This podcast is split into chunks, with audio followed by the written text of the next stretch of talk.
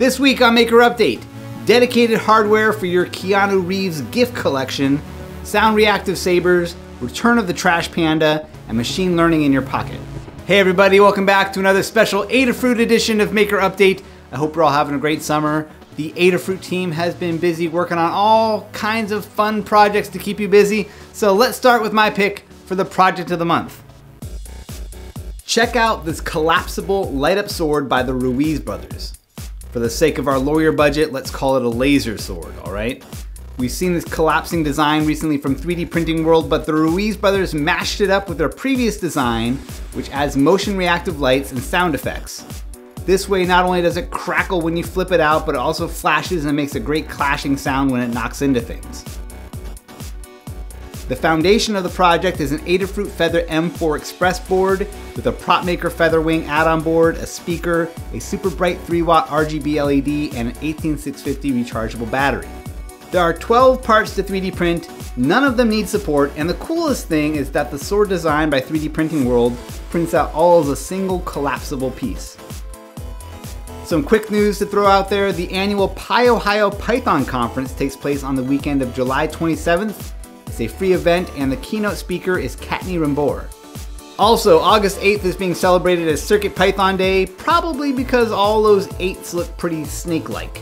There's an event being planned, but mark your calendars now. Time for more projects from the Adafruit team. John Park took the internet by storm this week with his PyGamer-based Keanu Reeves GIF player. The project is based on Lady Ada's Arcada animated GIF display. With it, you load up GIFs onto a micro SD card and you can advance through them with the thumbstick. More than anything, I'm just happy that John introduced me to the world of Keanu GIFs.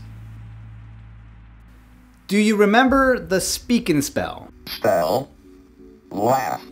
Well, Phil Burgess has recreated the voice so that it can be triggered from an Adafruit NeoTrellis M4. The guide is a fun read with some interesting history around how the original Speak and Spell voice was created.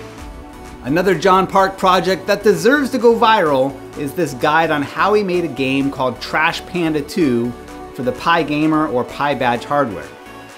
In the game, cats and raccoons are going through your garbage and you have to scare them away with your flashlight to score points. John walks you through how he designed the game using Microsoft MakeCode. You learn how to make tile arrays, create gravity, and even how to use the light sensor on the hardware because the game requires that you play in the dark for authenticity. I also really enjoyed this tilt-controlled marble maze by Dano Wall. It uses a Circuit Playground Express two servos, and some pro cardboard crafting skills. The servos react to the position of the accelerometer on the board and adjust the angle of the playfield. From the Adafruit community, we have this great guide by Richard Albritton on how to build your own superhero power gauntlet inspired by a certain Ferris Metal Man. What's really cool about this build is that he programmed in some gesture controls so that it triggers a power up sound and light animation when you raise it up, and a power down mode when you lower it. The project uses an Adafruit Feather, a breakout accelerometer, an Adafruit sound effects board, speaker, and amplifier. The guide includes links to the 3D printed glove. If you want this for Halloween, get on it now. And Lady Ada has a video up showing how she was able to get TensorFlow Lite running on the PyGamer's SAMD51 microcontroller. With it, she was able to demonstrate some basic machine learning and voice recognition. The code is available on GitHub if you want to give it a try. Time for some tips and tools. The Ruiz brothers created a 3D printed gamepad design that fits over the Adafruit PyBadge. This gives you a thumbstick like the PyGamer and raises the buttons up. The case also gives you a nice finished look. Brent Rubell has a guide and code for adding a cursor to your CircuitPython project. This way you can select items on a screen using a joystick it's a great solution for when a touchscreen doesn't make sense or cost too much.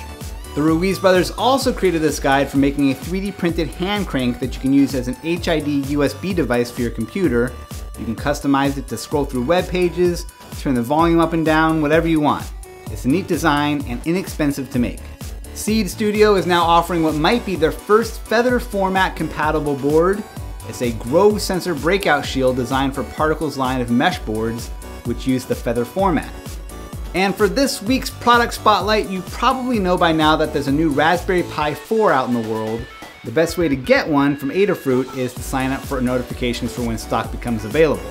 But one feature the Raspberry Pi still doesn't have is a real-time clock chip that can allow it to track time accurately even when the power is off.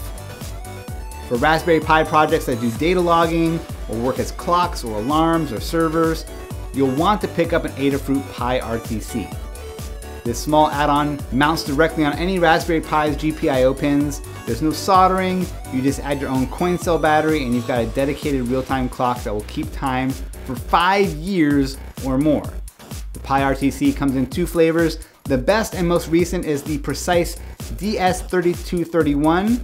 It's $15 and uses an extremely accurate chip.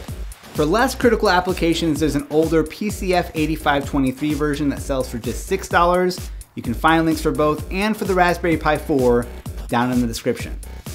All right, and that does it for this week's show. Be sure to subscribe, leave a thumbs up, or leave a comment. You can also get on the Maker Update email newsletter to get show notes emailed out to you automatically every week with a few bonus projects thrown in there.